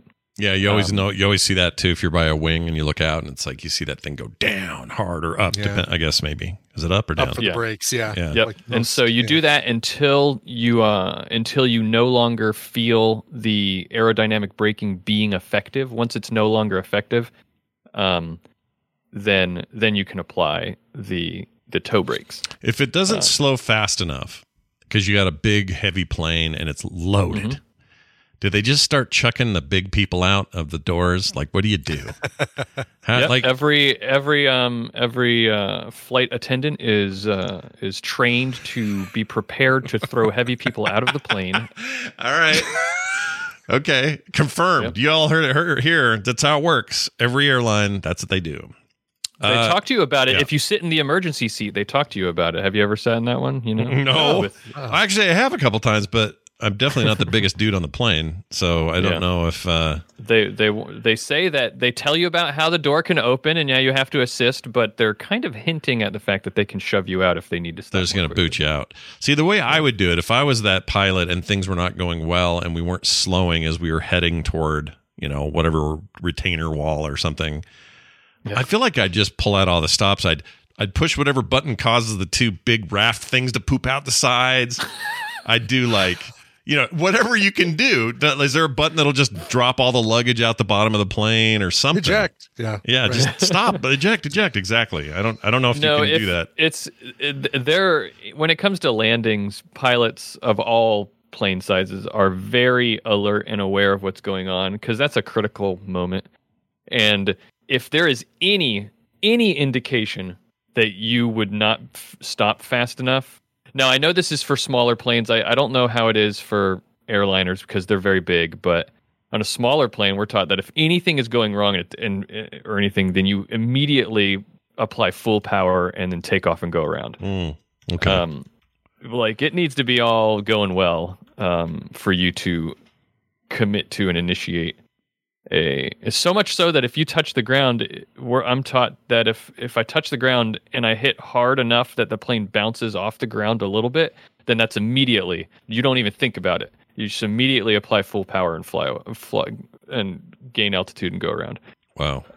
Because it's just an unstable situation. It's not safe. We did that one time, but it was on our way home from BlizzCon one year, and we were landing in SLC International. And you can always tell when we're about to land because there's a big drop as you come down past the mountains. You're just like, bruh, just like go way down. Like air pressure drop kind of thing. Yeah. Yes, you guys probably get this even worse in Denver. We get it. Yeah, because we come down. We have a little bit more distance between the mountains and the airport. Well, probably pretty close to what you guys have. Similar, but, side of the city. Yeah, similar, but I think the way it... Last time I flew to Denver, it's been it forever, but when I did it, it was like... It just felt like you got over the mountains and then just went, hurrah, just like an elevator down. At least it felt like it. But this was one of those cases where there was a bit of that, and then it looked like we were going to land like normal, and all of a sudden, the power kicks on, and it flies up and circles. And the captain goes, "Ladies and gentlemen, we did that because there's a problem, or there's too many people on the tarmac. We're just trying to make sure we got room." And so that's a reason, not just you're going to crash or you got speed issues. Absolutely. But, Absolutely. I had to do that just recently on one of my flights. There was just at our airport, some guy landed ahead of us and just was taking a really long time to get off the runway. And it is 100% illegal. The FAA does not like it. You are only one plane per runway. I think technically you can have more than one plane per runway at like very large airports in very specific circumstances, but it's all being controlled by air traffic control and But in our situation, if there's another, you cannot touch down unless there is no plane. So I had to do that. That it was just taking forever, and so I went around and took another turn. And I was really mad too because it was such a good approach. I was like, it was going to be a great landing. Yeah, but your flight instructor's probably happy you did the right thing at the right moment and all that, right? Yeah. That's one thing that you're learning is good decision making. Yeah, give you a little, The steering with your feet happens in the air as well, because you can do the same thing. It's just a flight surface, the rudder is, right? So if you apply rudder pressure while you're flying, the same exact thing happens. You will yaw the plane left and right. And you have to when you're turning. So when you turn the plane, like let's say you're turning to the right. Mm. You turn the yoke to the right. There's this thing called adverse aileron yaw, and it's a very complicated term. But basically what happens is when you turn the plane to the right, the reason your plane turns is because you have changed the shape of the wing, and the left wing now is generating more lift than the right wing, and so it goes up. And that's what causes you to turn, right? Mm-hmm. But because there's a fact in aerodynamics that when you generate lift, you also generate drag. It's called induced drag. It's just, without getting into the complicated physics of it, it's just a natural consequence of lift. Is drag is creating friction with the air, and it right. Yeah, there's all sorts of reasons why, and air friction and the way air moves across the wing and stuff like that. So if one of your wings is generating more lift than the other one, it's also has more drag than the other one, which means that as you're turning, you start to yaw as well. So the nose of the plane will lift up relative to the horizon, which is an uncomfortable turn and also not very efficient. So you have to, when you're turning, also apply rudder to correct that and bring the nose back down to the horizon. And it's called a coordinated turn. And I have one last question. Hard. I have one last question about all of that going south. Let's just say you've done it all right. Things have gone bad. Can you, in the plane you're in? I know you can't do this in commercial airliners. Is there an eject option? Can you Can you maverick out of there? All your questions seem to be focused on getting everything out of the plane. You're not wrong. You're not wrong. I don't know why my head's going there, but can you goose is a bad example, but can you maverick out of that thing? There's one. I definitely don't want to eject like goose. Yeah, good point. But is that a possibility, or I mean, getting out of the plane in general? I guess it doesn't have to be an ejection, but can you both just like fly a door open and jump out, and you got parachutes? Sure. I guess you could, but you certainly were not told to do that. You can't eject. There's no eject button in a Cessna. Okay. But I guess you could open the doors and parachute out. But we're not taught to do that. We're taught to try to land the plane, right? Right. That's the safest thing to do for everyone, us and the people on the ground. Oh yeah, people on the ground. That's right, because that plane's got to go somewhere. It's not going to hover down. Yeah. That's a good point. Yeah. You wouldn't need to eject if it did that. It'd be cool. It would be cool if you guys ejected to the sides. You know what I mean? So instead of having a roof thing, you just go, no, eject. And you'd both just go flying out on the left and the right of the plane. Opposite directions. Yeah. Sure. Yeah. That I want to see. I want to see that happen. It won't, though. That would be very cool. Some planes, what kind are they? I think it's there's some Cirrus planes that have a parachute. Like a plane-sized parachute. Yeah. Oh, yeah. That's cool. So the plane... So you just turn everything off? Yeah. You're just like, can you shut everything off? Make sure the back door's locked. Okay, see ya. It's like leaving the house or whatever. So wait a minute. That's like the kind on cars where they do the races, comes out the back and slows the plane. Oh, yeah. Right, sure. Like, yeah, why not that? It comes out the top. Actually, I just saw TV's Egon put a link in, shows a picture of the parachutes that I was talking about. Oh, that's cool. And those are easy planes to land. I wish I was learning on that one. Oh, look at that. That's awesome. Oh, and it's good. I was thinking, God, it would suck because it would be like out the back of the plane. So you're just basically like hanging face down. Nose down for the 20 minutes it takes you to land. But I guess if it does it on the top like that, that's actually kind of cool. Yeah. Yeah. It seems like that's manageable, at least. Are there people in it, though? There are people in it, right? Yeah, for sure. You're not ejecting. Yeah. It's just in an emergency situation, it helps to bring the plane down safely. Oh, there's video of this. Let's see what that looks like. Yeah, the reason the article that he posted says those parachutes for small airplanes really do save lives is the reason that's the headline is because there's been debate in the industry about whether or not those parachutes on Cirrus airplanes actually do anything to, like, in the real world, do they actually have an effect on helping people? Like, does it save your life in a crash or not? Is that just a matter of not having enough crashes to make reliable data from? You know, I don't know. It's been an open question in my mind until I saw the headline there. So I've got that one open in a tab. I'm going to read it later. But yeah, one of these they got video of one landing on a busy freeway. Jeez Louise. Oh God. Yeah, that's where taught. Also, you don't land on an interstate unless it's an absolute emergency. Yeah, no, you know what? I agree with them. I think that's a good idea to avoid that. Well, the thing is that it's very dangerous. You might save your life, but what happens if that propeller slices through a car? Right, you know? Mm-hmm. Right. Ain't nobody want that in their life. Yeah. All right. Exactly. Well, this is fascinating stuff as usual. Bobby, always good having you on. And if you want to hear more fantastic science coverage, all around science, rather, is your show. You can get it wherever you get your podcasts. Anything going on in your latest episode you'd like to tell people about? Oh, yeah. This is a good one. The one that just came out yesterday, All Around Science. So we decided to do a little bit different. There's been all this talk about ChatGPT, the chat bot, you know? Mm-hmm. Yep. So we got ChatGPT to write us an explanation of a science topic in the form of a 2-character play and a multiple scene 2-character play, and Maura and I performed the play on the show. Wow, that's great! That oh my god, that sounds hilarious. It was very fun. I replied to a client using it. I wanted to see how well it would create the email based on a few simple prompts about the reply.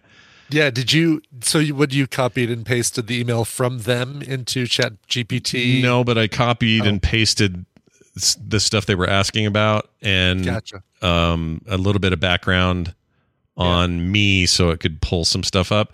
And it did it really. Yeah. I had to edit it. It wasn't perfect.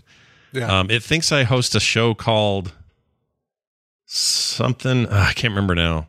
Play Cortro. So, I wish. It was even something weird. It's a weird show I'd never heard of, so it had me confused in that way, but that was easy to fix. So with just a couple of tweaks, it actually was a pretty good, well-structured and accurate email. It does a good job. You can have a conversation with it, and it remembers the things that you were talking about. Oh, that you said in the past? Wow. It felt a little weird, I have to admit. We talk all about that on this episode that just came out yesterday. So that's All Around Science. And our feature is we talk about, it's mostly we're talking about ChatGPT, but we did it with that first. Check this out. I asked it to, this was days ago. I just saved it. I said, I think I sent this to Brian, provide a short promotional description of the Morning Stream podcast. And it said, the Morning Stream is a daily podcast that delivers a fresh and entertaining start to your day. Hosted by Scott Johnson and Brian Ibbett, this show features a mix of news, pop culture, and personal stories, all with a healthy dose of humor. Whether you're looking for a distraction from the daily grind or just want to hear some funny stories, the Morning Stream is a perfect way to start your day. Tune in and join the conversation. You won't regret it. Now, here's what I love. I did the same thing. It doesn't mention poop jokes or but it does not mention poop jokes. Mention poop jokes, but I did the same thing for Film Sack, exact same question, but just subbed out that, and it did a really good job, but at the end it said, "Tune in and join the conversation. You won't regret it." It keeps doing that every time. Yeah. Every time. And we talk a little bit about that in the episode too, cuz what I did was I tried to generate the script, asked it to make me a script, and then when I was like, you know, I want something a little bit different. And again, to what I was saying, it remembers. I didn't retype a prompt. I just said, that was really good. Can you do the same thing, but can you tweak this a little bit? And it just comes up with another one. And you start to be able to see the Yeah. The seam line. The chinks in the armor. Yeah. Yes, exactly. Yeah, it's easy to look at it. I just tried the Joe Rogan podcast, and it ends with, tune in and join the conversation. You'll most certainly regret it. Oh, it's a slight change. Oh, weird. Yeah. I did it for Core and I got it all wrong. I said, it says the Core podcast is an informative and educational podcast. I mean, dead stop there. That's definitely not where we are.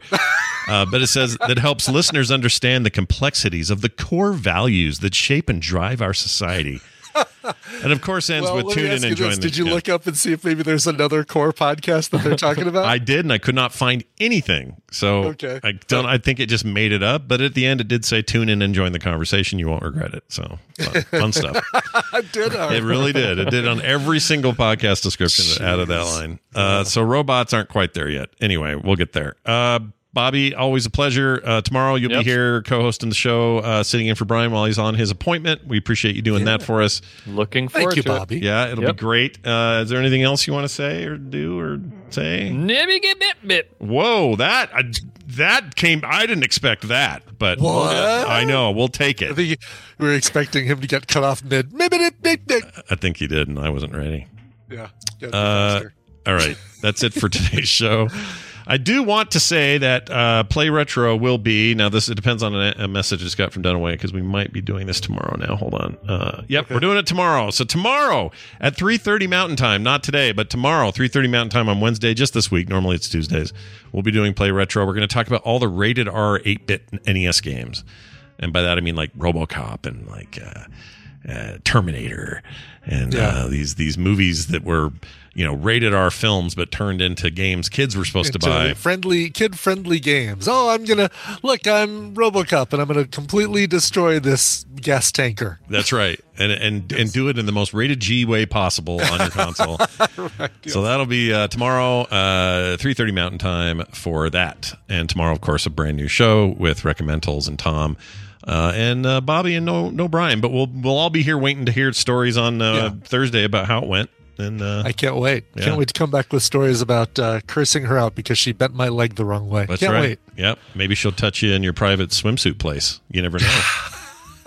You got to be careful when these. What kind of therapy is this? Excuse me, I think it's my back, not my groin.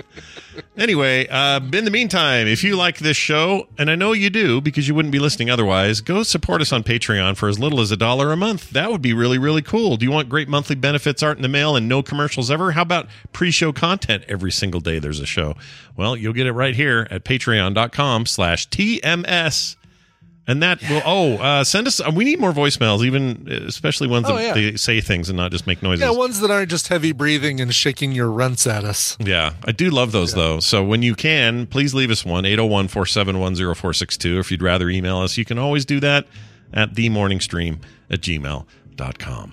That number also takes text. All right, Brian, let's get out of here. What is the deal with the music here at the end? Sure. Well, Shane Maddox wrote in. We love Shane. He says, hello, Strinstadt and Bergerl. I'm sure I butchered those. On January 28th, help, it's happening. I will be turning the big 4-0. Let's party. He says, I think I probably started listening to Scott when I was about 24. Yikes. Whoa. Last year, Blind Prayed Me, a Metallica cover. So this year, I'm hoping for a Linkin Park cover this year. I absolutely loved the Can't Help Falling in Love dark version by Tommy Prophet that you played on the show. So I'm thinking his version of In the End would be perfect. That's the song that first got me into singing and continues to be one of my absolute favorites. Are we still saying, are we still saying Stafe? See, he even put one in there. Oh. So I wouldn't feel bad about saying Blind Prayed Me, a Metallica cover. So are we still saying Safe? Saying Stafe? Jesus Christ. It's hard, but I like his attempt, and I like how you did it. I think it was great. It was perfect. Yeah. My mind's been flying because I've had to pee for like the last 8 minutes, and I didn't want to interrupt Bob. I didn't want to leave and interrupt Bobby. I've just been kind of dancing here. You're more pee than man right now, you know? I'm more pee than man. Like, everything's yellow. Anyway, In the End by Tommy Prophet from the album Covers Volume 1 from 2018. Here is In the End.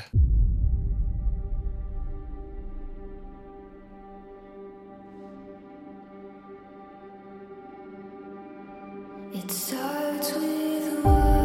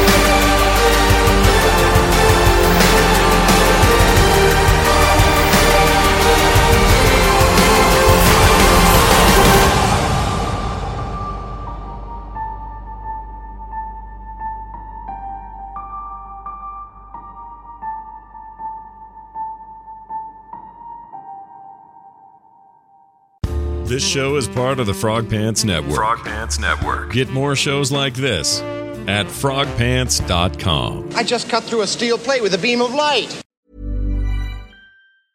Hey, it's Paige DeSorbo from Giggly Squad. High quality fashion without the price tag. Say hello to Quince.